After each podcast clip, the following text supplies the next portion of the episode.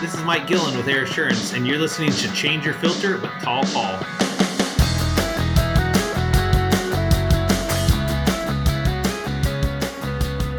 Listeners, welcome. You are in for a treat today. I'm super excited to introduce our guest to you. Um, I had to ask him how he pronounced his name, which I felt a little, I guess, embarrassed about. But then that led to another conversation that led back to the reason that I invited our guest on today. So our guest is from Air Assurance and it's Broken Arrow, Oklahoma. Is that right, Mike?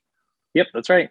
So Mike Gillen or Mike Guillen, based on how he's meeting you and what uh, stage of his life that he's been in. We'll get into that. But let me tell you a story about our guest and let me tell you what motivated me to bring him on today. So I was at an industry event a few weeks ago and I was sitting in the back of the room getting ready to go out to another meeting, and they were announcing the award winning customers and the award winning individual performers. And they're kind of going through the names. And as they got to the highest performing retail salesperson, so comfort advisor, whatever you might call it, which we can explore on this podcast together, um, they called Mike's name. And Mike strolled up to the stage with pink pants on. Maybe they were red. Were they pink or red, Mike? No, they were like kind of hot pink. Yeah. They were kind of hot pink. yeah. And a smile as wide as the state of Texas. And I thought, this guy's got a story to tell. So I, I pinned him down the next day. He had a, I saw him the next day and he had a cycling shirt on, which is like, if, if you know me or you've listened to any podcasts with me before, I struggle not only talking about cycling the whole time, but it, it gave me the ability to break the ice and, and reach out to Mike and ask him some questions. Um, but I immediately learned that there's more to Mike's story than just someone who can go into a home and convince someone to buy a super expensive air conditioner or heat pump or or furnace. So I was motivated to bring him on and, and just getting to know him over the last week or so. I found out that there are some things in Mike's story and some things in Mike's life that are relatable and transferable to all of the listeners today. The process he has went through to become who he is and and go from where he was to where he is now is pretty remarkable. So I'll let Mike kind of tell you that story. I'll I'll be quiet now. But Mike, welcome to the Change Your Filter podcast. Hey, thanks so much, Paul. I'm uh, I'm really excited. Uh, I've never done anything like this, but it's uh, it's an honor, you know, to be able to share my story because I think we all have one, right? We all have a story and stepping stones that got to where we were, and I think for many of us, or at least for myself, I was really embarrassed about who I was and how I got here, you know. And so I kind of pretended to be like, "Hey, look, I'm so awesome and I'm so great," and uh, it's it's very peaceful to finally look at myself and go like, "Man, those hard times, those decisions, whether they were right or wrong, you know, they really helped mold and shape me to who I am today." You know, and I I get to share that experience with other people, and I think that helps me really relate to people because every customer has gone through the same thing, right? Or maybe they're going through it in the moment, you know, and it's like well how can i walk alongside of them in that moment? And like let's kind of help each other regardless if it's heating and air right? Maybe maybe today they just need someone to talk to and, and i can be that person so. Perfect. Well you said something that's super important and for our listeners who are new to listening to change your filter you know you've not heard of mike before and he mentioned this is maybe his first time doing something like this. That's the goal of the show is to introduce you to the people who you should know but don't know and i know that if you're listening to mike's story today and you take away some of the principles or practices or disciplines that he's applied to his life to, to put him where he is, not just in a state for his business, but also in his personal life, um, this will be a gift that you receive from Mike. So, Mike, without um, me uh, just chatting myself, there's so much I want to talk about. I, I want to open it up to you. You know, tell me your story. Tell me as far back as you can remember. Where did where where do your memories start? How'd you get into HVAC? Tell me Mike's story yeah um you know so for me you know just a kid born in houston you know my my parents got married when i was young and um, my father's an episcopal priest so we moved to mexico when i was four um, there was a big earthquake there in the 80s he went there to go help rebuild homes right right and so you know that for my most of my life has been like my favorite memories right it's like here i am everybody loves father anthony you know my dad you know he's like the hero of the community and seminary and so I kind of felt like royalty, even though we were just as poor as everybody else, you know, but it didn't seem that way, right? Like everybody knew who we were. And those years of my life were just fun. I didn't have anything, but I didn't know I didn't have anything, you know, like right. there was no washers or dryers, you know, like we washed everything by hand. But they were they were my fun memories because as a child, like I just felt very free, right? I I learned to ride a bike early. I have this picture that um, that my parents gave me. I was probably like five years old, and I'm riding this giant ten speed, you know, and I'm like, "Hey guys, like, watch, I can ride this," and they're like, "No, Michael, no," and I'm like, "You know, here we are on this little dirt road." And like I get on, you know, can't reach the seat, of course, but I'm just sitting on the frame, you know, cruising down the road. It's like, you know, it was just for me, it was it was really adventurous, you know, and it was really a lot of fun. And so, uh, unfortunately, my parents split when I was seven, and that's when we moved back to Oklahoma, uh, which was a very shifting point in my life because I went from like, oh man, I'm family, we're this to I don't fit in. Right now, I'm a Hispanic Why? kid. And Yeah.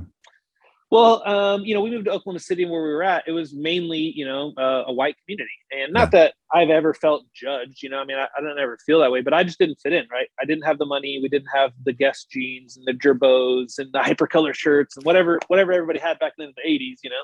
You It just told me exactly uh, how old you are without telling me Yeah, exactly how old you are. exactly. So you've got to be coolest part 40. of life, right? Yep. yeah, right at 41. You know, I lived out of, you know, food pantries and Goodwill and hand me downs. And, you know, and, and because of that, like I myself, I saw my own self worth as less than.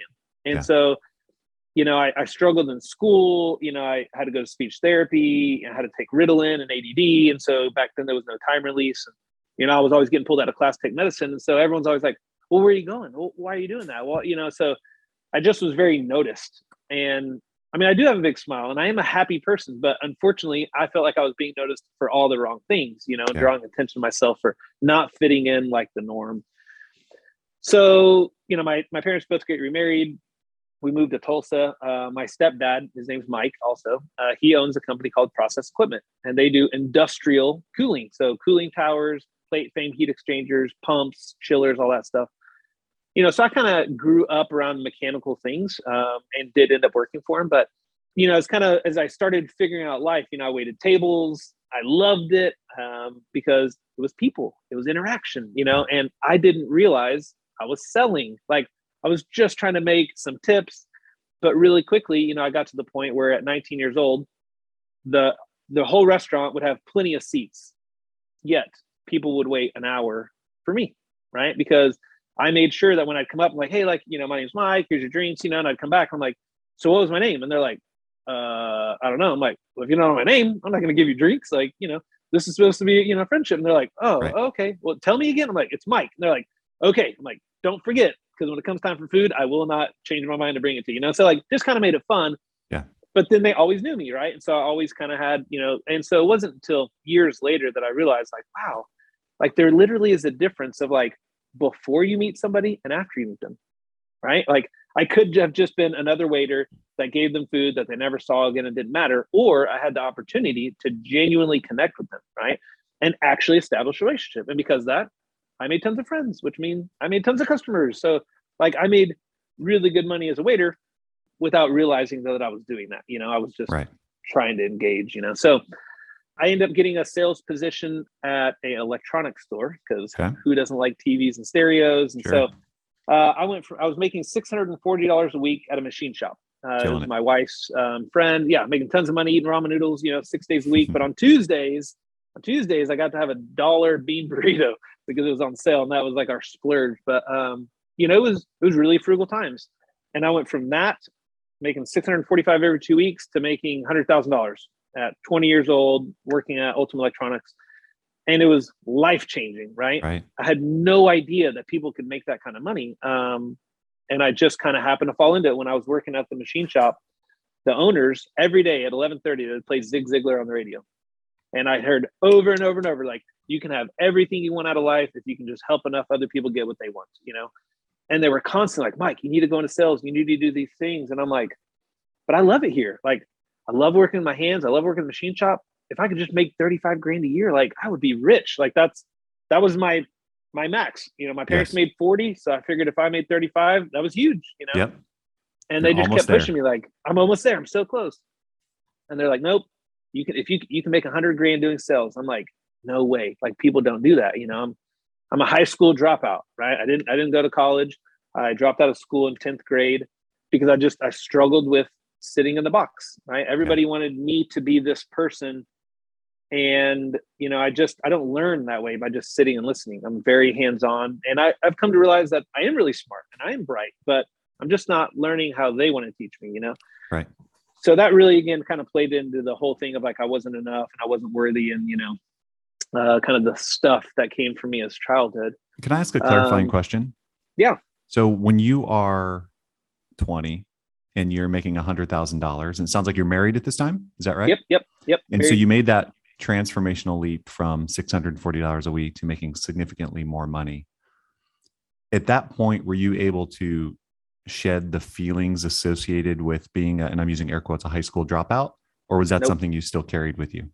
forever i carried with it another 25 years uh, Yeah. or another let's see that was 20 another 15 years Yeah. and Um, it, did it get lighter in your 20s or was it heavy? And what did it feel like? How did that feeling manifest itself into how you looked at yourself, how you worked? Like, what did that, what did that feel like?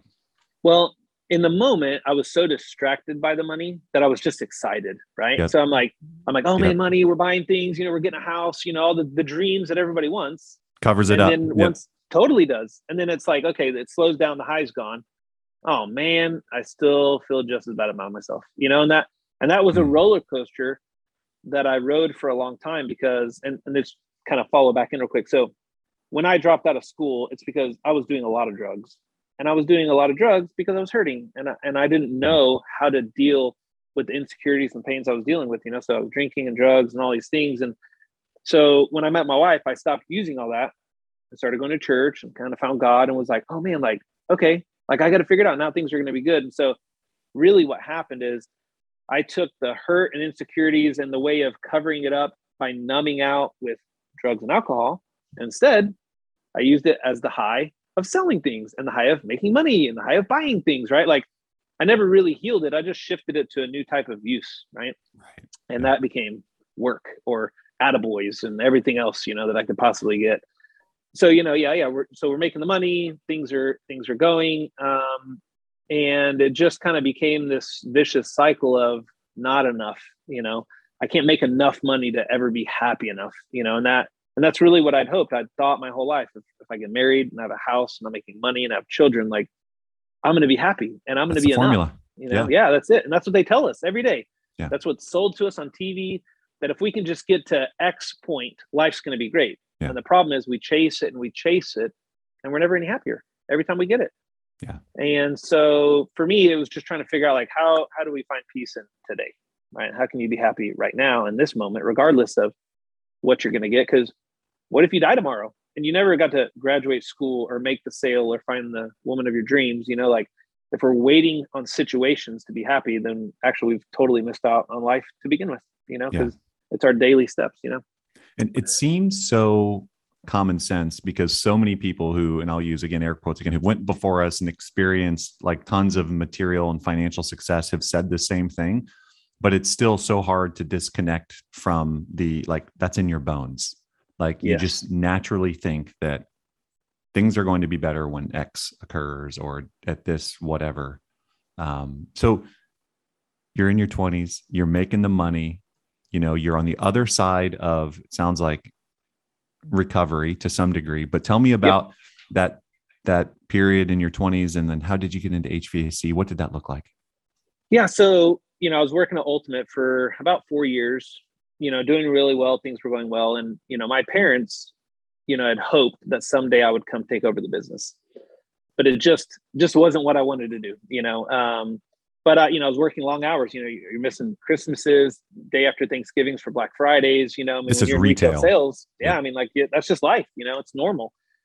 But we wanted to start a family, and it was like that just wasn't the best environment for that. So I went to work for my parents uh, and took a pay cut in half. Went to forty five thousand uh, from a hundred thousand. But you know, hey, I got off at five, and my insurance was covered. You know, Let, let's talk So- about that though for a second. Like, is that something that seemed in theory that you would figure out and it would be fine? Or was that like a true, was it a gut punch when the rubber hit the road? uh, we I really thought, okay, look, like we don't really need much. You know, we're we're smart with our money. We budget well. You know, and so yeah, I thought that we were going to swap over. Everything's gonna be great, and and we really managed it pretty well for a couple of years. um, where I mean, we were scraping. I mean, we went back to like, how can we save money? What can we do? You know, how can we be frugal? And then I was like, okay, we're not making enough money. Like, I need to sell cars. So I'm like, I'm buying and selling cars. I'm anything I could do Yep. on the side to make extra money. You know, I did. You know, um, to kind of keep us, you know, living kind of how we did.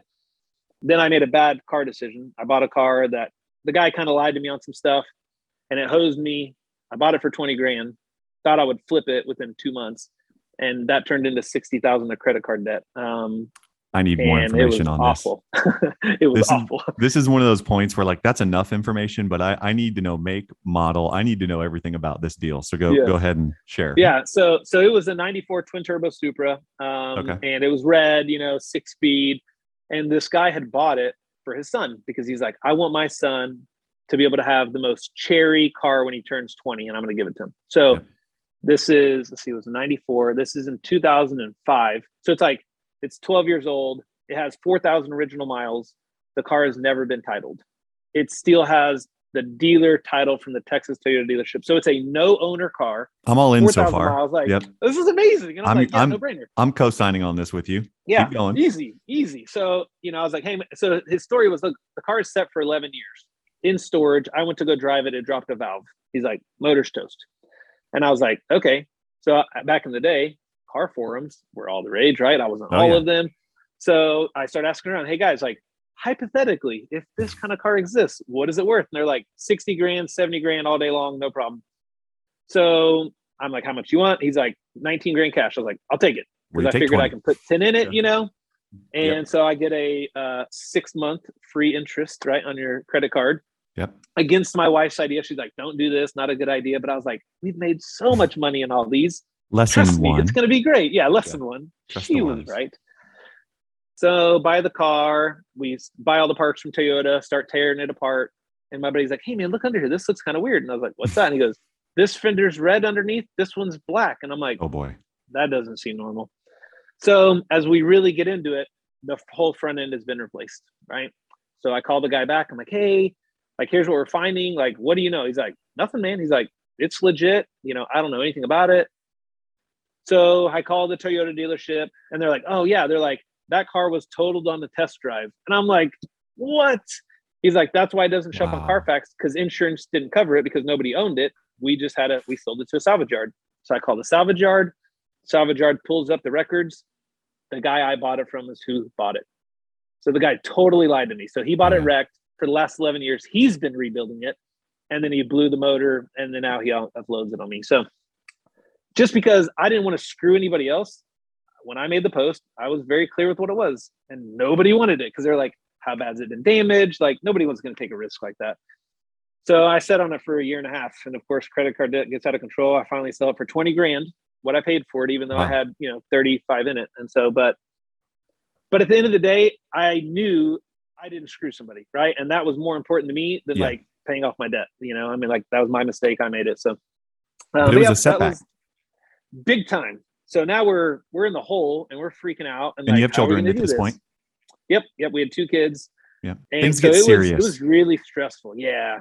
the room for error when you don't have children i tell my kids this all the time they're younger but the room for error when you don't have children is much greater you can really screw some things up when you have Yeah. little eyeballs looking at you like Yep. it it not not that the risk or the damage is greater it's that the um the stress and the insecurity when you have someone who's expecting you not to do dumb things right Absolutely. um yeah things get serious when you have kids so anyhow keep going what what was next and how did you get through it Well, so kind of what all leads to it all is so at this point I'm working for my parents, you know, and so I'm doing so this this loops in in two ways. So that's happening. We're broke. I'm stressed out, and I'm working for a design engineering firm that is selling cooling towers.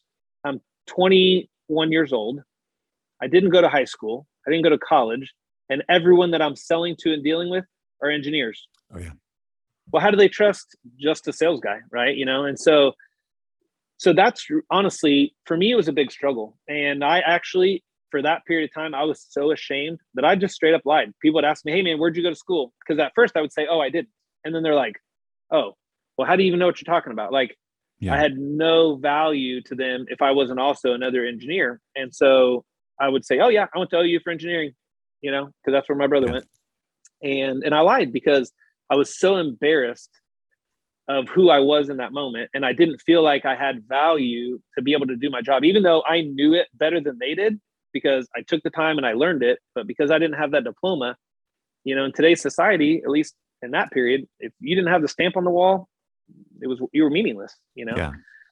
Um, so I was even in ASHRAE. I mean, I sat on the board for, I don't know if you're familiar with ASHRAE. I am. Yeah. Um, and so I, I sat on the board for them in multiple different ways and, you know, rubbed elbows with all the guys and young professionals. And like, you know, my dad has been in it forever with research and stuff. And so, but I just kind of faked it till I could make it, you know? Were And you worried tough. about that? Like, what did it feel like all the time. all the time Man. that someone would say like, which professor did you have or whatever? Like this was a real lie Yep. that you were, a, that you were, I was in, You you know, and so here I am. We're we're at the ASHRAE convention, and it's like my biggest fear is someone going, "Hey, Beta, like that's so cool. Your son went to OU." But that's my dad, you know, what they call Yeah. him Beta, you know, and it's like if they say that, what do I do? You know, like how am I? And so it's like constantly just trying to deflect, and there was just I was just living in a lot of anxiety, you know, um, Yeah. with everything that was going on time. And so uh, even though I did well there and it was successful, and I helped them kind of change some practices, it also just wasn't fitting me.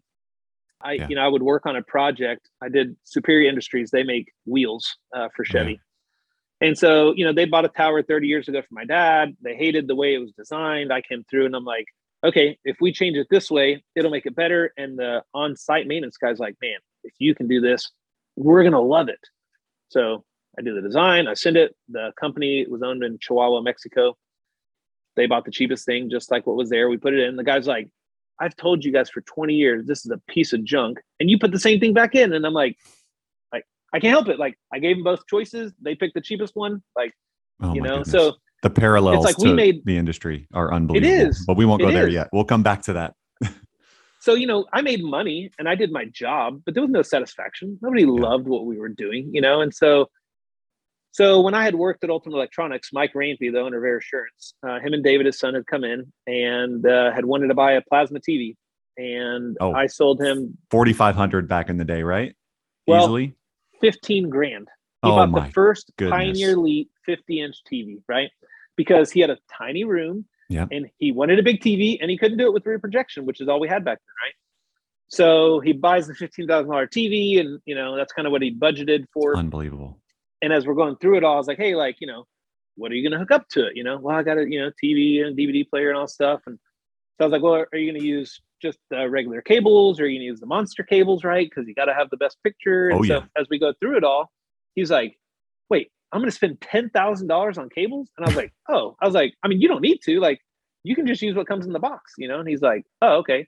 He's like, well, how does that affect it? And I was like, well, I mean, it's kind of like if you bought a Ferrari because like you really want to have good performance, and like if I threw some used tires on there, like how good is that Ferrari going to perform? And he's like, give me the cables, you know?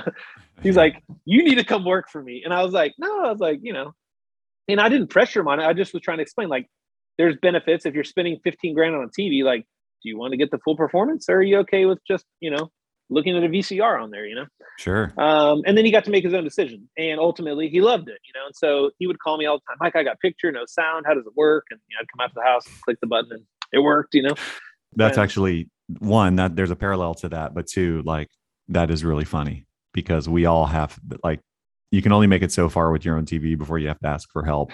And Always, in that period of time, like Yep. he was on the cut cutting edge. So totally. And I can't tell you how many times my dad would call me, "Hey, I'm trying to watch a VCR tape. It doesn't work." I'm like, "Go to channel three. You know, like Yeah. channel three was the thing. You know. totally. Yep. Um, input mom. You got to press the input button. No offense, yes. mom.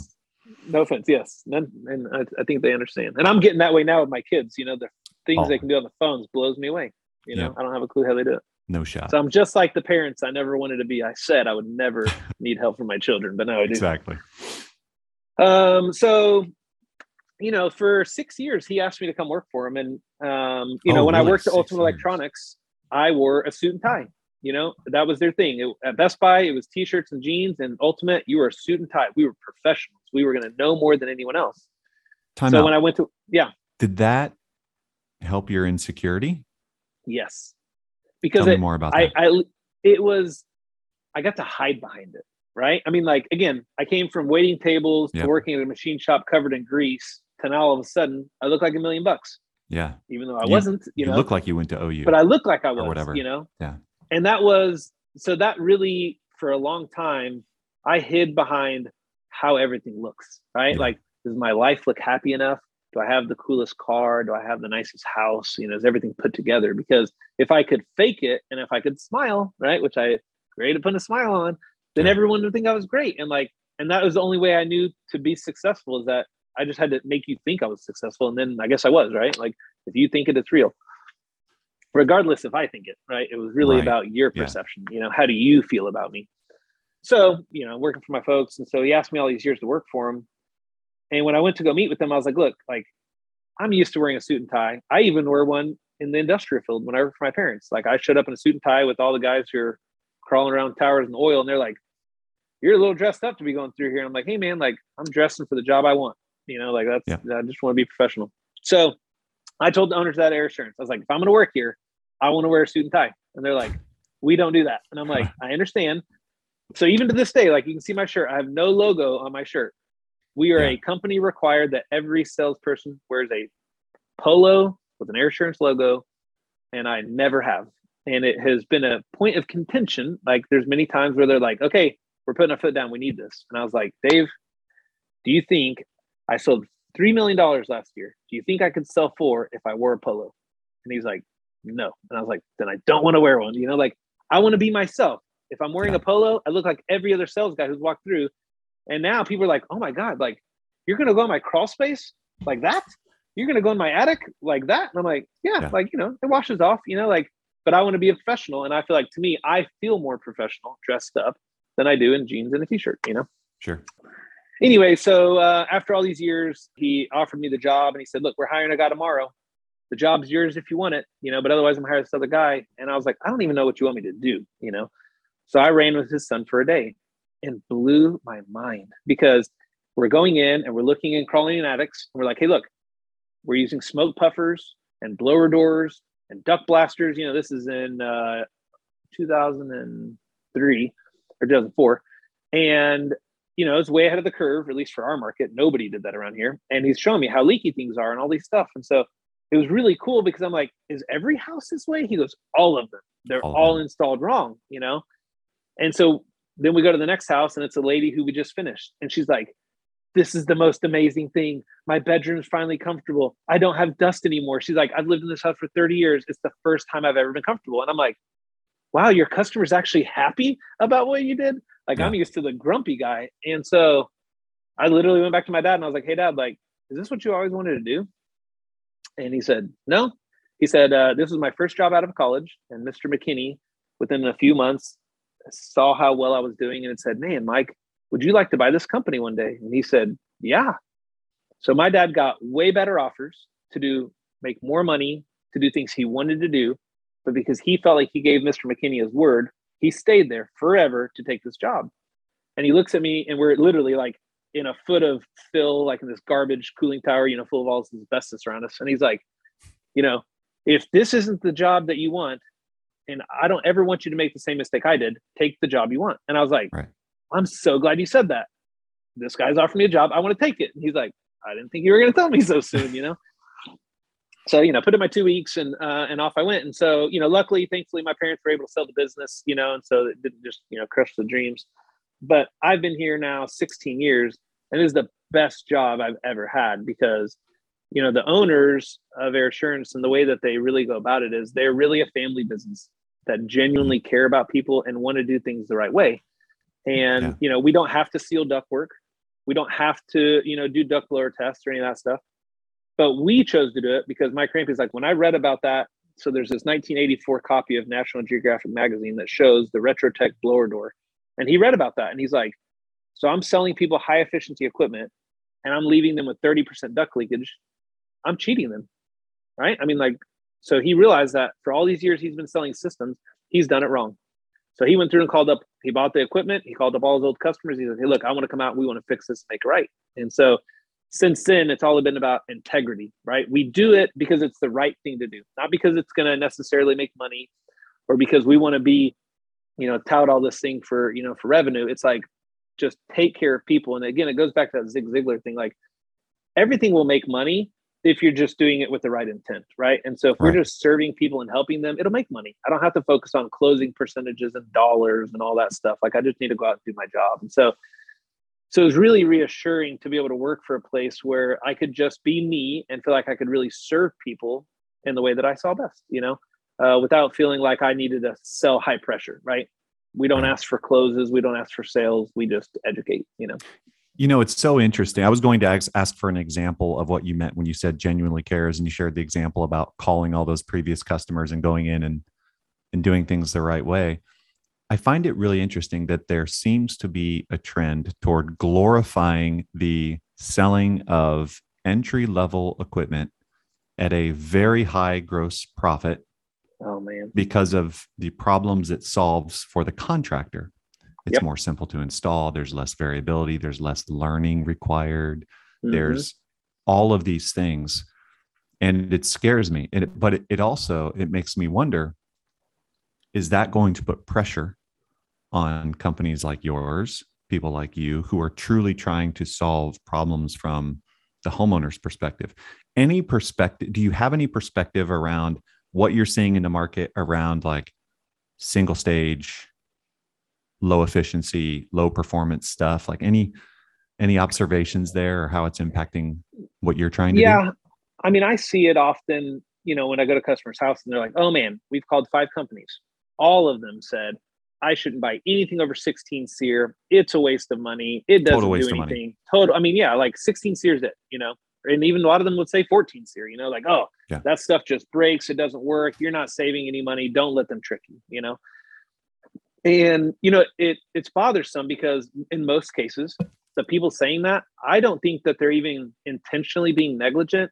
I just don't think they actually understand. I don't Right. think they've taken the time to educate themselves to actually understand how it works how much the savings really are and what the difference in not only comfort but health. Because the reality is if we're spending most of our times in our homes right especially nowadays through the pandemic everyone's working at home right? People are homeschooling this is the safest place that we're supposed to be in. And if it's not healthy because we're bringing in bad air quality from outside or now we're building houses so tight that we don't have enough fresh air and we're poisoning ourselves with off gassing from carpets and gases and paints and everything it, we're literally doing people a disjustice by not being a professional. I mean to me we talk about this a lot. If i went to a doctor who is going to do a surgery on me right? Like do i want the guy who is the best doctor or do i want the guy that's like eh i read the manual i don't really agree but let me try it anyways right? Like Yep. no way that's malpractice man. Like i want the best and why do we not strive to be the best in our industry? Always at every chance like because we're we're really responsible and and we literally talk about malpractice of heating and air because uh, it's people's lives. You know you may think oh i'm just conditioning your air and i'm just heating and cooling it. But when we go to people's houses and we test it with an air device and we see that the carbon dioxide is double what it should be and you're not getting proper oxygen like talking brain damage i mean that's an extreme case but like Sure. there's a lot of things that people are getting hurt and they have no concept of this because no one's educated. And if you're the professional you should know what you're talking about and you should take the time to help people you know? And then again it, it is about helping because i don't want people to be sick especially if i'm the one that put it in right? Sure. Because that's that sits on my heart later in life you know and i don't want to worry that i've hurt somebody. So 16 years you've been there you've been selling the entire time. Where did you start? And take me through the journey to get to being the highest performing salesperson in the central region of the united states which also includes some of the hottest states in the country. Yes. So, you know, when I started, you know, Mike and David both said, man, we would love to have a million dollar salesperson. that was right? the that, oh that was yes the goal, right? That was it. If you could hit a million and, you know, so Tom Piscatelli, all of our guys Oh. had gone to that. And so, Good one. you know, they sent me to that. I went to uh, Richmond, Virginia and met them there. And it was, it was really difficult at the time because I'm three weeks in. I don't know anything, right? So they're trying to teach me how to sell HVAC and I don't really know the difference in SEER rating and coils and matchups and plenums. Like everything I did was industrial. Like I get the the mathematics behind it, but I don't really understand what we're talking about, you know? right So here we are in this room full of all these contractors who have done sales forever, owners, business guys. And again, I find myself in that back same place of, okay, I'm very under the table compared to everyone else. Here's all the smart guys. Here are the people in the industry, and I'm just this little sales guy that doesn't know what he's doing. You know? Were you just waiting for someone to say, "Where'd you go to school"? Yes. Well, it happened. All, I lied immediately. It's such a routine question to Yeah. ask someone that, in full transparency, like I wanted to ask you at the beginning of this call because it's ingrained into the way that you greet somebody and it's completely Absolutely. inappropriate. It is It's completely inappropriate. because you're really only using that as a way to. I mean, you're not intentionally trying to judge anybody, Sure. right? But you want to know, like, oh, if they mm. went here, then that must mean that they are Yes. this level of person. They're this kind of person. And it's like, just because they didn't go to school doesn't mean that they're not still just as great or as smart or as Right. capable, you know. But but it's it's become conditioning. And that's how it's like, how old are you? What do you like to do? Where'd you go to college? You know, Yeah. like, and that defines you. You know, Yeah. it's like, well, I I am gonna be bad at all those questions that you just asked me. You know, and it's like, you know, I don't fit the mold. You know, so Yeah. so yeah, I was I was very uncomfortable. And of course, first question, like, where'd you come from? And so like the only thing I had to like at least feel on par is say, well, you know, at least I did this on a commercial side with water. I just didn't do air. Yeah, So they're like, yeah. okay, like cool, he's smart. He just doesn't know this business yet, you know. So I could Yeah. kind of fit in. And as we go through the class, I'd never been through a formal sales training, you know. So mm-hmm. we're making the book, you know, to show. Oh, our yeah. company story and the, you know, the iceberg, you know, of here's what's underneath it. You know, all you see is the top, and you know, and I know that that was really the way that things had gone forever. You know, um, Still going I way. found it very yeah. Still uh, you're right. There are still Yeah. people do that. No offense to any of them. Like it just feels cheesy to me because I don't want to sell in a script. I don't. Every person is different, right? Every customer is different, and every salesperson is different. And I don't just want to be an order taker who's flipping through a book. Says, "Let me show you what this says." And by the way, here's the price. Like, Right. do you do you, do you trust me enough? Can I buy from you? You know, I mean, so but it was interesting as we were going through it, you know, so they're recording us, you know, on camera and, you know, we've gone through the three days of class. And on the last day, as we're doing our little exercise, you know, they start asking me questions like, Hey, Mike, like, okay, like you be the salesperson. So I come in, I'm like, Hey, Mr. Customer, trying to sell you a system. They're like, yeah, you know, I don't think that I want to do this. I think I just want to buy the air conditioner. And I'm like, okay, like you can do that. I'm like, now just so you know, if you buy the air conditioner and you don't get the coil at the same time, like you're only going to get like a five year warranty. If you happen to do them both at the same time, you'll get 10, you know? And then he's like, oh, okay, you know, and then he's like, yeah, I don't want to do that, you know? So we start going through other things and we're asking other questions. And then, you know, I remember circling back and going like, where, you know, are you familiar with SEER rating? And he's like, what's that? And I was like, well, you know, it just explains the efficiency, you know? And I was like, you know, the coil that you have in there is like one of those little bitty old Rheem coil, you know, 10 SEER coils. You're trying to buy a 15 SEER unit. You're not going to get the efficiency because they don't match. You know, and he's like, Yep. oh. And I was like, but you can do that. I said, I don't really care what you buy. It's not my house, not my money. You know, he's like, no, I want to do that. You know, so I just felt like we were having a conversation. And at the end, everyone came over to me and they're like, how did you do that? And I was like, do what? They're like, well, how did you? He said no, this here and here, and yet somehow he still decided that, that was the right thing for him. And I'm like, I mean, I don't know. I, I just wanted him to understand, and I understand that often people say, I want the cheapest thing.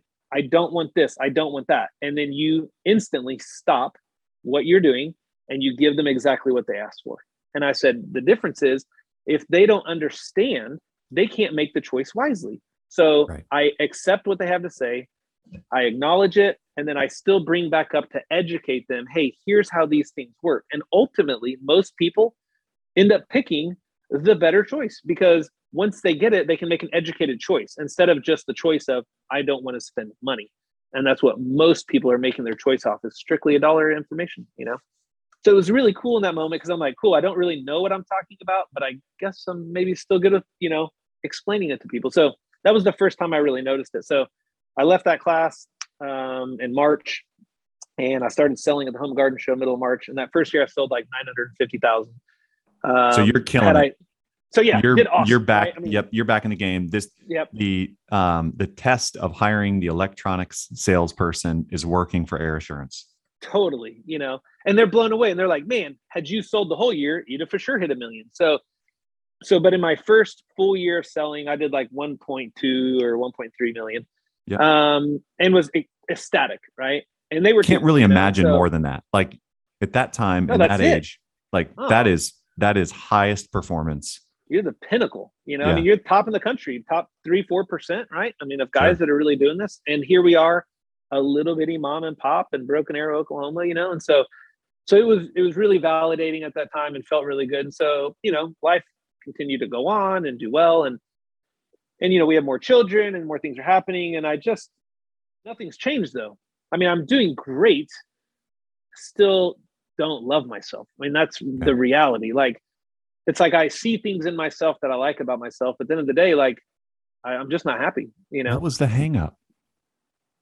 Um, the real, real hang up, Paul, is that um, when my dad left at seven and ended up living in a different state, or first a different country, then a different state, you know, it it for me made me feel not lovable. Like I understand that maybe you don't love my mom and you guys aren't going to be together, but if you loved me or if I had value, like you would live here, right, with me, and you would be Yeah. my dad full time, and so so I internalized that along with everything else of not fitting in and not having the money and all the other things that I was just a really worthless kid. Um, you know, I remember my teacher in fifth grade telling my mom that she thought I was possessed by the devil, uh, Miss Stafford, because I kept moving around all the time and I was always talking and I just couldn't sit still, you know, and and I mean that really affected me, you know, as a kid, Yeah. you know, to hear like hear them say that about me. And so so I just unfortunately because of that you know i just didn't have a lot of self-worth and so Yeah. even though i had been doing well in things and you know and i felt better about certain things but you know i just didn't feel like i i was me. And so and i think because of that i didn't even know who i was. You know i Yeah.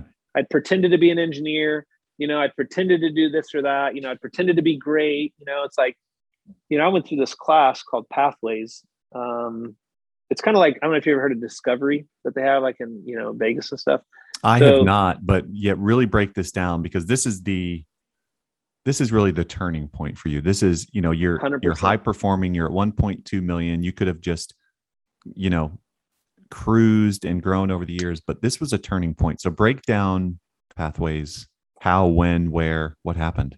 so this is 2014 um, and unfortunately my wife and i were going through a divorce um, you know i'd been out of the house for a year and a half or maybe a year at this point um, which of course just added like here i am i'm doing the same thing as my dad right I've, I've moved out i'm not there i mean even though i live down the street and i see them all the time you know i'm just i'm feeling you know worthless more so you know i'm hurting my children you know and you know everyone's judging me and you know I, I don't believe in divorce but here i'm going through it all and so you know, I had a friend come to me who was a really close friend of mine. She's my um, Edward Jones investment lady. She goes, Hey, Mike, you know, I heard what's going on. Don't need the details. She goes, I went through this class.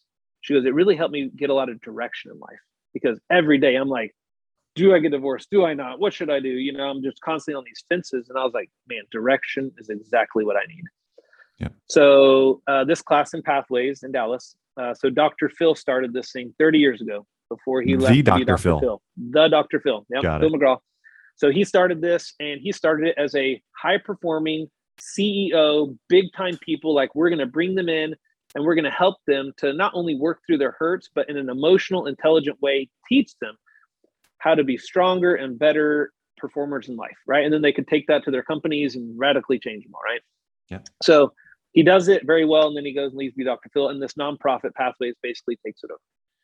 So going to this class, for the first time in my life, you know, there was 54 people in my class. And um, it's like an emotional boot camp. It is the hardest, most difficult thing I've ever done in my life. But the beautiful part to it is, you know, it's a group. So you're sharing, right? So some guy shares, man, I'm going through divorce, I'm hurting. Oh man, me too. I know what that feels like, right? Or I've been molested.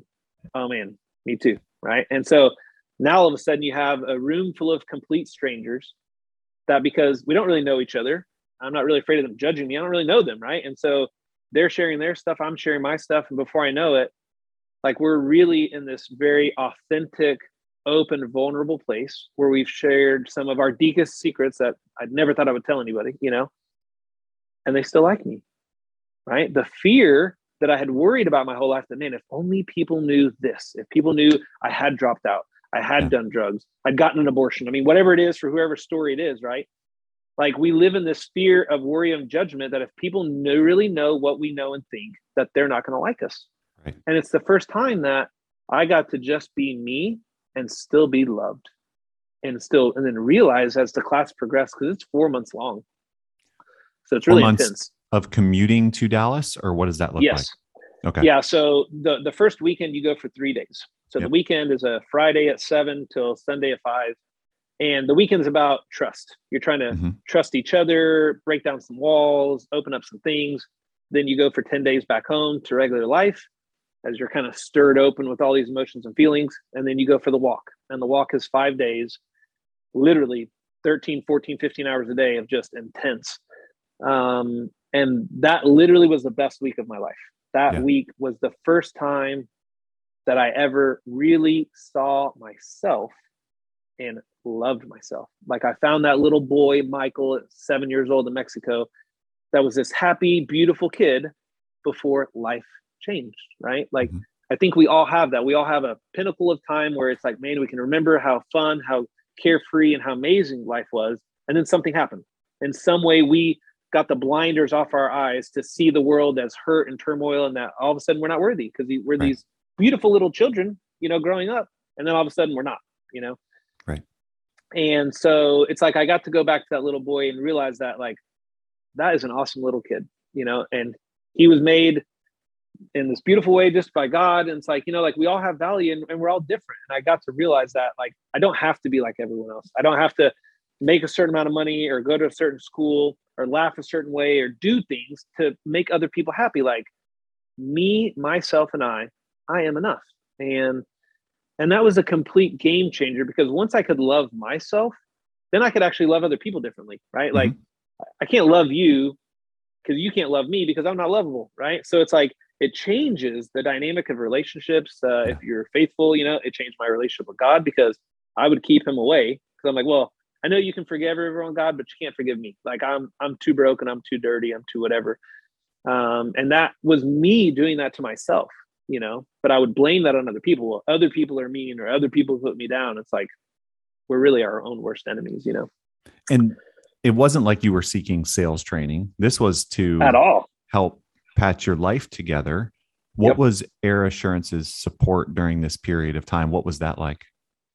so you know i went to them and of course not making not doing well financially you know trying to pay for you know two different households and all the things that it was you know it was it was a struggle and so mm-hmm. you know i went and sat to the owner i was like mike like here's what i'm going through and you know i'm going through this class and i went through one of them and this next one's a thousand dollars you know it's, it's a lot of money right now and i don't have it you know and he's like you know i want to support you. Like i believe in you.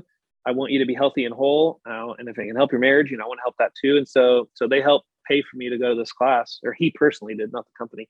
Yeah. um, but he personally helped pay for me to go to this class because you know at the end of the day he loves me right? Like he he's like my father you know? I mean um, i look up to him and think man one day that's the kind of dad that's the kind of grandfather i want to be when i watch him interact with his kids. And so seeing him love and care for me in that way you know of course meant a lot to me and so so they were very supportive of the time i took off to go through the class um, and again they were just doing it because they cared on the flip side man they got a huge benefit out of it right so Yeah. I at that point I was that. selling about a million and a half to 1.7 for probably I don't know eight years. You know, just Mhm.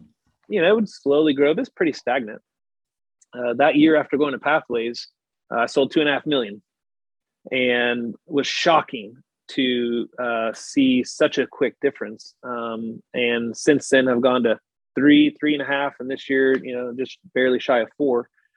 And all of it came to because of connection, right? Like Okay. before, I mean, I was trying to help people and sell things, you know, and, and, and help them. But the way that I connected with people and the why, right? Like before, I was, I mean, I always have had the right intent that I want to help people. But now I don't just want to help them with their heating and air. Like I genuinely want to help their heart, their soul, their minds, you know, their hurts, you know, because Yeah. I think we all can relate to that. If we if if everyone in the world is hurting and we all feel less than, right? What can we do as people to genuinely help the world be better? And you know, when I go to customers' houses, it's you know pretty my standard thing. Open the door. Hey, how's it going? I'm Mike. You know, you know, how long have you lived here? You know, what do you do for work? What do you do for fun? Right? Those are kind of my standard three questions. And between those three questions, it's amazing what it leads into. Oh, well, you know, man, fun. Like I don't know, fun. I got four kids. You know, like I do work. Oh man, I can relate on that. Like I'm just looking for something to relate to, right? Yeah. And somewhere along what they're going to share, I can relate. So I'm like, oh man, like oh, I, I used to do that, or my friend does that, or I know how that feels. And before you know it, like we're engaging in real conversation. We're not just let me measure things, let me look at things, let me give you a price. Here it is. Hey, I promise we're the best, just like everyone says. See you later, right? And that's your typical transaction. And that was the change in the process it was it's not like you intentionally from pathway said i'm going to sell different it was i'm going to connect with people in a different way because yeah. i actually genuinely care and want to know yes because i want to know their story everyone yeah. is amazing. I mean we're amazing people. The things that we've done in our life is incredible and everyone yeah. has such cool stories and it's like i just want to know them and so like literally i'll sit there with an old man he'll tell me his war stories for an hour. And it's awesome to think about what he's seen in his 80 years of life you know that i can't even imagine what it was like in the 20s you know before tv and cell phones and you know all the stuff that we have you know? And so so honestly like i'm just i want to connect like i'm there to connect i really want to make a friend you know and i want to make a bond that's more than just let me sell you something and right. so that has been a game changer because it's authentic right yeah i'm not there to be a salesman I'm there to be a friend. I'm there to be, you know, whatever it is that we need in that moment between us. And um, it typically has ended up in amazing friendships. So, like, my Facebook is littered with people who are constantly following the things that we do in life, you know, who are used to be customers, who are now our friends. And, you know, when the time comes that their air conditioner breaks, are they going to go, hey, you had one of yours done. Who did it? Uh, I, I think it was Erico, Eric. I, I don't remember. Yeah, it was good. You know, I mean, that's the common thing, right? Or it's like, oh my gosh, like Mike, dude, you got to call Mike. This guy's awesome. I watch what he does on Facebook. He's always crawling in addicts. He's doing this stuff. Like, this is the guy to call, right? Like, what kind of referral do you want? Like, oh yeah, I yeah. think they said you guys at Air Assurance, or no, call Mike only, right? So that has been the other part of the amount of business that I get that's referral based because they're only calling me. I didn't right. sell them on Air Assurance. I sold them on Mike Guillen, right? And that's the difference of the person because I care about them. I know our company right. does. And, and we do a better job, in my opinion, than anyone I've ever seen as a company. So when I am explaining what we do as a company, that is a really important piece. But who are they buying from? Me, right? Sure. When something goes wrong, who do I want them to call? Me. Like if you don't know how to work thermostat, call me. If it's two in the morning, call me. You know, I'm the guy. Don't call the company. You know. So I'm I want to pick this apart for a little bit because we have business owners who are listening to this. And is there ever a tension between like, hey, Mike, it's the Air Assurance brand, not the Mike G brand. I know I right. shorthanded your name. How do you balance that tension internally in the office? Well, um, you know, it's not. I'm. You know, I don't. You know, take any business from the company. Obviously, right? Like to sure, me, yeah, everything absolutely. goes through the yeah. company. You know, um, but everyone knows me. So I have an air assurance bike racing team. So, you know, when I started, you know, the owner's like, look, you need to be involved in something, right? Go be in a leads group, go get in the chamber. Like, we need to be in the community and we need to be helping people. And we were really big in the community uh, in Broken Arrow. And so, you know, a couple years in, you know, I started riding bicycles because, you know, I'm gained 40 pounds, you know, I was a little heavy and uh, was looking for some way to lose weight. And so, you know, started riding bikes. Yep. So we're having fun, and there's this big race in Tulsa called Tulsa Tough, which you got to Google Tulsa Tough. It is awesome. The videos. Uh, it's like going to France to watch the Tour de France, but on steroids with a little Mardi Gras mixed in. Like it's yeah. it's pretty nuts, but Crazy. definitely a fun time. So um, so I see that I'm like, man, I want to race. Like I've never been in sports. I didn't play any sports in school. Obviously, I went to school very long. So, but I've always wanted to do that. So I start racing with some friends and you know, we try and get Sun and Ski to sponsor us, which was the bike shop most of them worked out.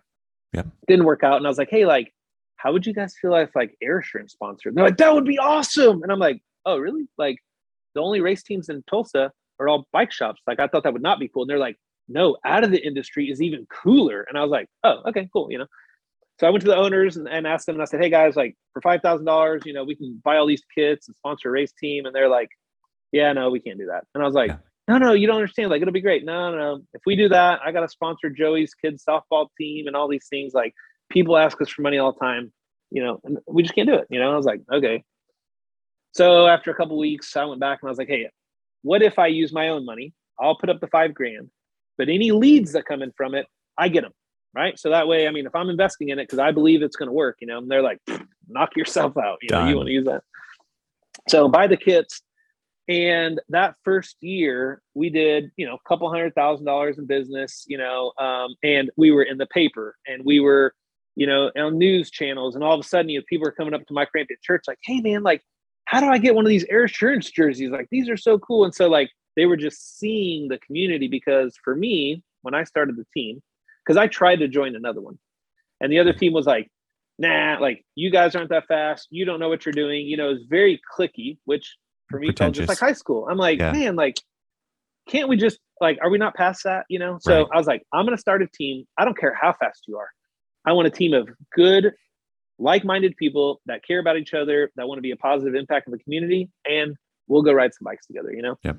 And so our team grew from the first like eight of us that over the years we had almost 100 people on our team from triathletes who competed in worlds uh, to national champions i mean like it's unreal the talent that we end up getting on our team and it was whether like my buddy he's a trash man in broken arrow and the other guy is an attorney and the other one's a doctor and then a stay-at-home mom it's like no matter who you were if you're on a bike you fit in right? right? And it's the first sport on our team that I'd really ever seen that didn't matter how much money you made or what you've been through, you're all welcome, you know? And so that really helped our team to thrive. And, and because of that, we got a ton of business because everybody's friend or cousin somehow knows someone who rides on the team. And so the amount of business that we've got through it is tremendous. And cyclists, they're very loyal to each other. They're like, yeah. oh, you like what I like? Cool. I'm going to support your business, right? I mean, we get so many calls from people that don't even know me, but they're like, hey, like I ride bikes and I want to use you guys because you support cycling, you know? Yeah. And so it's been it's been awesome. So that's led to a huge part of the success as well as of how much referral business I get because everywhere I go, even if I don't wear an air assurance shirt, okay, everybody knows me as the cycling guy from air assurance, right? Because yeah. all my buddies wear air assurance t-shirts and every one of their profile pages is what? Them stouting their air assurance jersey. It's like they're all marketing for us and they'll pay for it. Tons of business, and they're paying for it. They'll pay they're for it. Loving it, right? Yeah. And they're making posts of look how proud I am in my Air Assurance jersey. It's like I can't even get yeah. employees to do that, right? Employees totally. don't want to wear Air Assurance shirts outside, but all my buddies will, you know. And so sure, it's just awesome.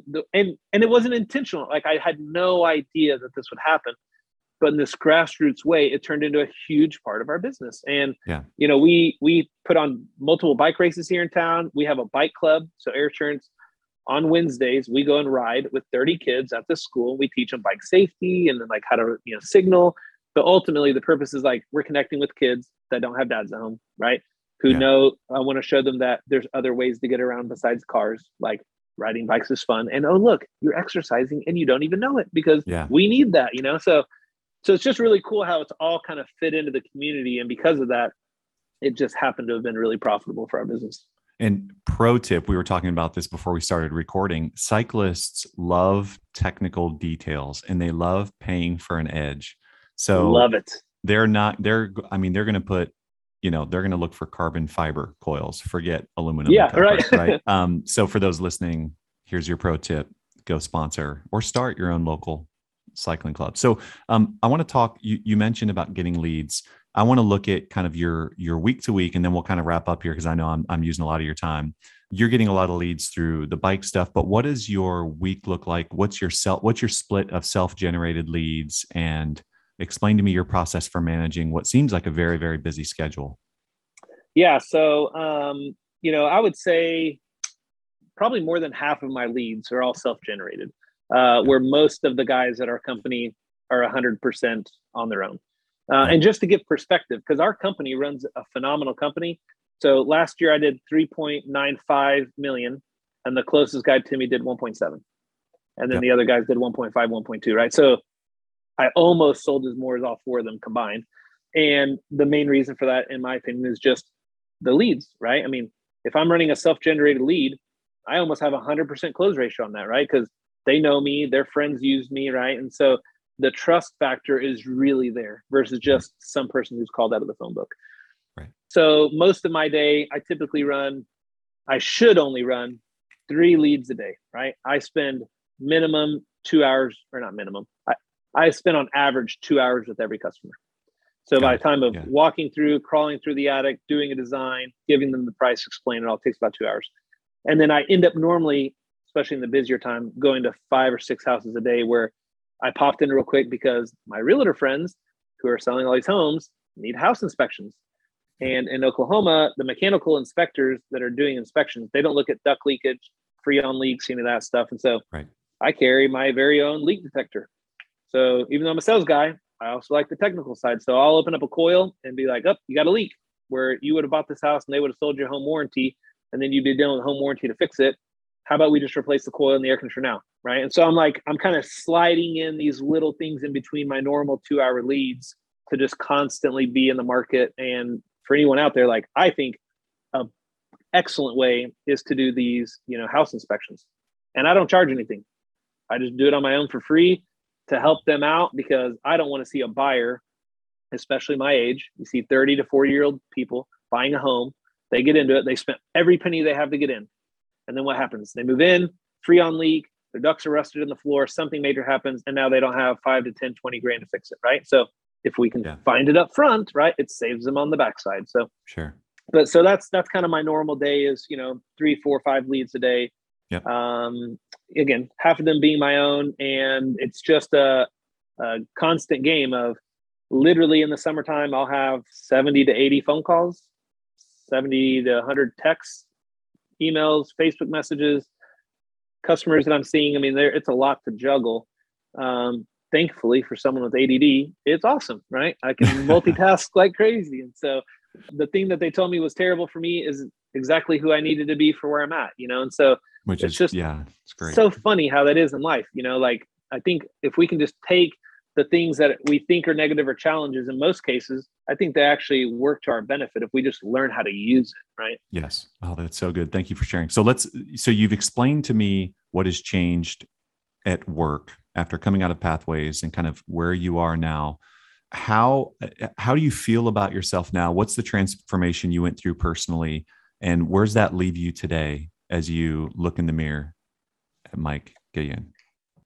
I used to have a really hard time looking myself in the mirror, right? Because I never liked who I saw, and I would look at myself and critique myself, and um, it is a pretty beautiful feeling to be able to look at myself and know that I'm doing things with intent, I'm doing things with integrity, that I can be honest, right? And and that's probably the biggest thing for me is honesty because um, you know if you can't be honest with other people, you also can't be honest with yourself, right? Right. And and I think that's the biggest thing because before it was more important that you liked me than it was that I was honest. Right. You know, and so even if that was, oh man, I love chocolate, and I'm like, oh, me too. Like, I don't like chocolate. Now I can really say, oh, well, I'm glad you like chocolate. That's awesome. Like, it may not be my favorite thing. Like, it's okay that we may have different opinions, but being able to find the value, you know, and who I really am as a person, and realize that I am made unique. Nobody can be better at Mike G or Mike Gillen or Mike Guillen than me. Like, I don't have to be Paul. I don't have to be Jesse. I don't have to be all these other people that we look up to or these movie stars or these these wonderful people in the world that we admire. And it's like, I just need to figure out how to be the best version of myself. And if I can do that, I will succeed in life because th- I have my own unique tools that nobody else has, right? You may have parts of them, but you don't have every single thing I have, right? And so so that's that's what really has helped me to really not only do so well in this but in life because um, I finally can see the value in who I am and everything that I went through. I'm now proud to say I dropped out of high school. So I dropped out of high school. I didn't go to college. I can make over three hundred thousand a year, and I don't have to be a college graduate, right? Yeah. And and I can be proud of that. And And I don't have to tell anybody that either. it. You know, like yeah, and Yeah. and I mean, I was so insecure forever, and it's like, Yeah. even if I made fifty grand a year, I don't care. Like, you know, the amount of money that I make doesn't matter. But it's interesting that what I what I where I put myself, I put my own limits on myself based on what I did. Right? I'm never going to make a lot of money unless I'm a doctor. I'm never going to be successful in life unless I do this. You know, and it's like success now looks different, right? Success is do I have real relationships that are connected, right? Are my children engaged? Am I loving them? Am I genuinely impacting the community in a positive way, right? Like Like, what am I really doing? Because, you know, a hundred years from now, when I'm dead, there's really nothing unless I happen to be the president that's going to be here, right? There's going to be a gravestone in the ground that has my name. And three generations from now, none of my kids and grandkids are going to know who I am. Okay. Yeah. I'm just another dead body in the ground. But but where I'm at right now is I feel like there's two big changes that I can leave on this world. Okay. So my legacy, instead of leaving a legacy of money or a legacy of stuff, right? I want to leave a legacy of love because the way that I treat people, the way that I love them and what I show them, that love will continue on through generations and generations or the way I hurt people, right? Mm-hmm. That hurt will continue to hurt other people. And I'm like, those are the only two things that over the next thousands of years that any ripple that I make on this world is one of those two things. I'm like, and I choose to make it based out of love with the way that I care and treat people, you know? And and it all comes from I gotta love myself before I can love other people, you know. Uh, so that for me has been the biggest life change that I've been able to find. So good. Thank you for sharing. Last final question, maybe maybe two, but and then we'll wrap up here. I can only yeah, imagine the, the, pile of text messages you're getting right now. All of these yeah. people, you'll get to them. It's not easy for everyone to connect, right? So, for advice for someone who is going up to the door this afternoon on their next call, and they're looking to make a connection, and someone has a wall up, what are some tools, strategies, tactics, advice to help them break that wall down and get into that zone of connection with another human being, potentially a customer? Yeah, I mean, especially on the customer side, you know, why? Why? The question is why? Why are most people's walls up? Right? Yeah. When you go to the house, what are they expecting? Okay, a salesman's going to try and take advantage of me. Right? Mm-hmm. I mean, mm-hmm. that's our preconceived thing. I've been burned before. People have not done what they've said. Someone's going to try and sell me something I don't need. So that's their wall. Right? So as soon as you walk in the door, so so what can you do to take that wall down? Right? And the only way you can take it down is to stand next to them against that wall because I know what that feels like. The only reason I don't ask for a sale, so and this I could I know that I could do better job in selling than what I do. I don't call back a single customer and ask for a single sale. Never. Never. I don't ask for There's never. no follow. Got it. Never. And even when I'm at the customer's house, I don't ask for the sale. I'm like, okay, Tell here's all more. the information. Like I've educated you as much as I can. I really appreciate your time. If there's anything that you know that you need to know later, please don't hesitate to call me. But here's the information as you go to get the other bids. If you have any questions to compare them, give me a call. It's been awesome to meet you. See you later. That is the end of my quote. Like I never say, when are you planning on doing this? Is there a system that you like? What are you wanting to do? Who else are you going to talk to? Nothing. Like I'm just going to give it away. Okay. Because yeah. I feel like if I've done my job because my job is not to sell things. My job is to educate people, to connect with people, and to show them all the different ways so that they can understand what exactly it is that they're doing so that they can make the best educated choice. And if I've done that properly, they will call me, which is why I sell like I do because the other guys come through, they don't do that, they don't connect, they don't educate, they just give prices. And it's like, okay, here's five guys that gave me a price. Here's the guy that gave me the education that I believe that I trust is going to do it right and they call me. Now, I don't close every sale, right? I mean, I'm, I'm in about 50% range. So I know I lose sales and I know if I would call and follow up, I would sell more. But for me, that's not my style because I got hard closed as a kid. I was 20 years old, get a knock on the door. Guy's like, hey, man, I'll clean your carpet for free if you let me do a demo. And I'm like, great, come clean the carpet. You know, right. he comes in with his Kirby vacuum cleaner, cleans it. It's amazing. We go through this whole hour presentation.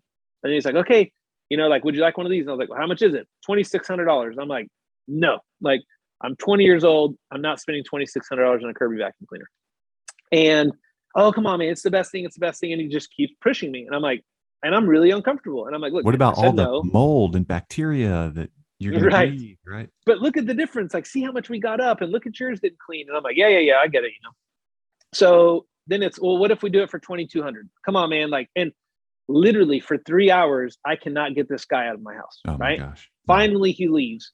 You know, you know, my my manager's right down the street. You know, in the other car, he's waiting. You know, comes back. You know, what if we can do it for eighteen hundred? You know, it's like, it's just so uncomfortable. And I I never want to make anyone feel like that, right? Because I know what that feels like, right?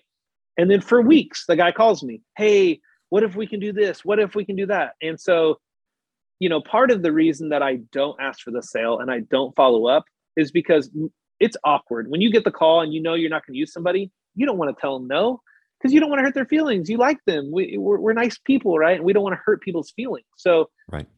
So I'm giving people the chance to not hurt my feelings. You never have to tell me no. You never have to call me, and you never have to say that stuff. And so, when I'm there with the customer in the very beginning and their walls are up, I know why their walls are up because I felt the same way. So how can I get next to them to go, oh man, like, have you been through something like this before? Oh yeah. Like I know that once I had my house painted, or I'll tell them the Kirby vacuum cleaner story. I'm like, I really don't like salespeople. I don't like how it makes me feel. I hope that as we go through this, I want you to know I have no intent of treating you that way. Right. And then they're like, oh, you know what that's like? And then the next thing, what are they doing? They're going to tell you the story of when they got hard closed or they got taken advantage of. And now what have we done? We're on the same page.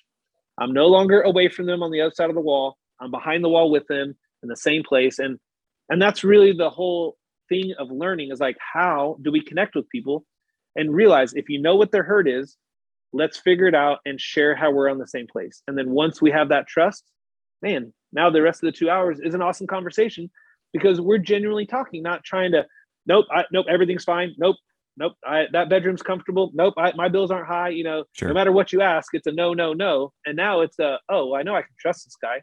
So now the homeowner can be honest and go, yeah, that room isn't comfortable. Can yeah. we actually fix that like affordably? Yeah, yeah, we can do yeah. that. You know, and so it changes the whole dynamic. So I guess the real truth is you need to figure out what is it that's getting in their way, what's hurting them or what has hurt them, and how can you share something on your same table, right? So that you there guys can get on the same side. And spoiler alert, we all have those things. Everybody genuinely care and ask the question. That's all there. Um, I'm just curious. This is more of a technical question, but um, any idea of your close rate? And you don't have to share it. If and if you don't measure it, that's fine too. Yeah, so we just now started watching it. We haven't for years, but I'm I'm somewhere in the 50% range. Okay. I think I was 50% yeah. last year or 57% yeah. last year. Um, it, it's fascinating. So, yeah. That's awesome. Congratulations. Thanks, um, man. Yeah. Final question. I keep saying that, but tell me about team suicide prevention. Tell me what that is and tell uh, us how listeners can support and connect with you through that initiative. Yeah. So again, it just kind of comes back to passions and people. And, um, you know, my my best friend Todd um, was a cycling buddy on my team. Uh, he's a doctor, did really well. You know, married a friend of ours, Tiffany. And one day after a ride, you know, um, on a Wednesday night, I was riding home and I see him sitting on a park bench. And like, that's kind of weird to be sitting at nine o'clock at night on a bench. And so I ride over there and I'm like, hey, everything okay? Like, did you get a flat? And he's like, no, no, no, I'm fine. And that and that right there is the difference. Oftentimes when you ask people, hey, how are you doing? I'm okay. I'm fine. I'm good. Mm-hmm everyone gives us that response. Oftentimes, we know that they're not. Mm-hmm. We choose to accept it because either we're uncomfortable or we think they don't want to talk about it and we move on. But in that moment, I knew Todd was not fine. And so I'm like, Todd, man, like, can I sit with you? And he's like, sure. You know, so I sit down and we talked for hours, man. And, um, you know, that night, literally, Todd was planning to take his life. And, um, you know, like what if I wouldn't have stopped? What if I wouldn't have talked to him? What if I wouldn't have really pried to get to where we were? You know, like I would have lost him, you know, and, uh, you know, so Todd went through pathways and because just like anyone else, we all have hurt and it was beautiful to see just uh, all these things, you know, he was adopted as a kid. And I mean, there was just, there was just a lot of hurt, you know, and he, he wanted to help people because he couldn't help himself, right? As a child, you know, when you're in, you know, in an orphanage, right? Like you can't take care of yourself, you know? And so he wanted to be able, so he became a child doctor because he wanted to help kids who were helpless, you know, in ICUs. And so he built this incredible life just like the rest of us, but yet was still riddled with hurt, you know? And, you know, here he was going to take his life. And so, um, you know, I told him that day, I was like, man, you ever need me, you call me. I will always answer. And, um, you know, I was writing some letters to some friends one night, uh, talking to my wife, and he calls me like 11:30 at night, and I was like, "Hey man, can I call you tomorrow?" you know, gives me a thumbs up. And the next morning, I get a call from his wife, and she's like, "Hey, have you seen Todd?" And I was like, "No." Like, you know, Wednesday night ride. He probably rode last night. She's like, "Well, he didn't call me last night." And I'm like, "Well, you know, probably rode late." She's like, "He never doesn't call." She's like, "You don't understand. Like, you can count on him on what he does, you know." so we went to his house and um, unfortunately found him, you know, on the floor. Um, he was hurting that night, you know, and and um, unfortunately took his life, you know. And I and I I for a while really blamed myself because I didn't answer the call like I promised him. You know, I told him I would be there and I didn't, you know, and oh, just coming out so emotional. But um, it really wrecked me for a long time because I felt so guilty. You know, like what if I'd answered the phone? You know, and you know I did have to work through it to realize like it was his choice, right? And it's other people's choice, and I I can't save everyone, right? Like I can't be there 24 hours a day to protect them. You know, like, but I know that I can love people and I can help them. And you know, as his wife talked to me, she's like, he had two amazing years from the time you sat and talked to him that he had healing that he healed the relationship with his son like so many beautiful things happened. And she's like i know you see that he still took his life but you gave him two years as a gift that really changed his family you know? Right. and like we got to sit on that stuff. And so you know having struggled myself personally with suicide and depression and you know like i said my friend and my family and my uncles and aunts and like you know i've just lost a lot of people over the years. And uh, so a friend of mine had came and said hey like i want to do something impactful and i, I want to raise money you know for suicide prevention and and again, it all ties into just what we talked about before. I mean, you may not be suicidal, but if we all are hard on ourselves and we don't love ourselves, at the end of the day, sometime we could get to that dark place, you know, when we don't take care of ourselves and love ourselves. So right. uh, we decided to ride our bicycles across the country. So we rode from Oceanside, California, which is basically San Diego, uh, all the way to um, Annapolis, Maryland, just south of DC. And uh, we rode it in June and we did it in eight days, 19 hours and 32 minutes. Um, we basically rode 24 hours a day as an eight man team. Uh, you know, we kind of took breaks and shifts. Sure. But it was the most exhausting, amazing, incredible eight days of my life because as we rode and we're sharing our stories on Facebook, I mean, everywhere we stopped at a gas station, people were coming up to us and they'd see Team Suicide Prevention on our vans and our jerseys and like pour their hearts out. I mean, complete strangers, like, man, I tried taking my life or I lost my daughter. You know, we had a guy drive eight hours just to talk to us and give us some money and share his story. And so we had this jersey that we started off with about 20 names.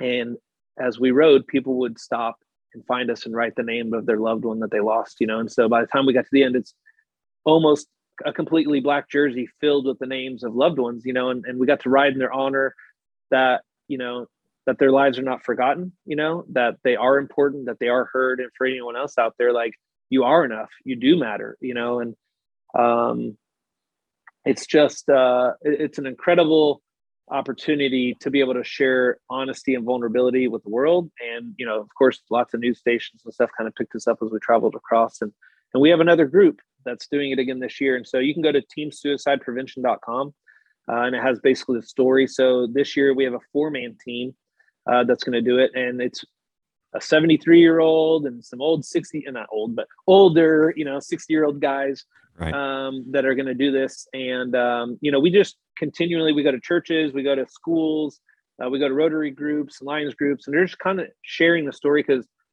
when you're nuts enough to ride across the country in eight days on a bicycle, you know, people seem to want to listen, you know, and they're intrigued. And, uh, and it just gives us the opportunity to share our hearts because as I shared it at Rotary, in Broken Arrow uh, a few months ago, you know, there was a guy that after I shared it, you know, we're all in tears together, that he stands up and he's like, man, my daughter is struggling with this, and here's what we've been dealing with. And, you know, everybody knows this guy. And I asked him, did you guys have any idea that he's going through? So like, nope. And I'm like, and that's the problem. Yeah. You guys come together as a Rotary group because you want to help the community and you want to do better things to make it a better place to live. Yet we don't trust each other enough in our own small group here to be honest and share what we're going through for right. fear of being judged you know and it was it was really eye-opening you know and so um you know being able to have that platform to just be honest and open and talk about these hurts and things it's it's a game changer uh, in the community and, and again i'm just so thankful to have been a part of that um, of that experience and you know I, I look forward to be able to do it again in the future you know and i just i'm thankful for everyone who's supported us with prayers with cards whether it be money. Uh, we were able to give $80,000 to local nonprofits here in Tulsa. Um, the Coffee Bunker, which is a, a nonprofit for vets, right? So a lot of vets have PSTD and it's a safe place that they can go get help and healing. Um, Hope is Oxygen, which is basically a group that if people have lost their families, they stand in the gap to help support them along the way. Uh, and then, of course, the Oklahoma Foundation for Suicide Prevention. So uh, it was just an honor to be able to not only do that, but just be able to help other people with it all. Well, thank you for sharing that, and thank you for your authenticity, vulnerability, transparency. I mean, this has been a real a gift of time you've given our listeners. Um, listeners, I will add links to those resources in the show notes. And in closing, Mike, our goal here is at Change Your Filter is to get people to look at things differently. And you've given us so many pieces of of wisdom and experience and just thoughtful things to uh, to make our listeners do just that. So, um, thank you everyone for listening. If you want to connect with Mike, I will include a link to his Facebook page um, in the show notes. Reach out to him and sit front seat and watch as he influences his community and and just lives a happy life. So, Mike, thank you so much for your time. Yeah, I really appreciate you guys. I hope you guys all have an awesome day. If you liked what you heard today, make your way to the Apple Store podcast store, whatever it's called, and leave a review. Five stars, please.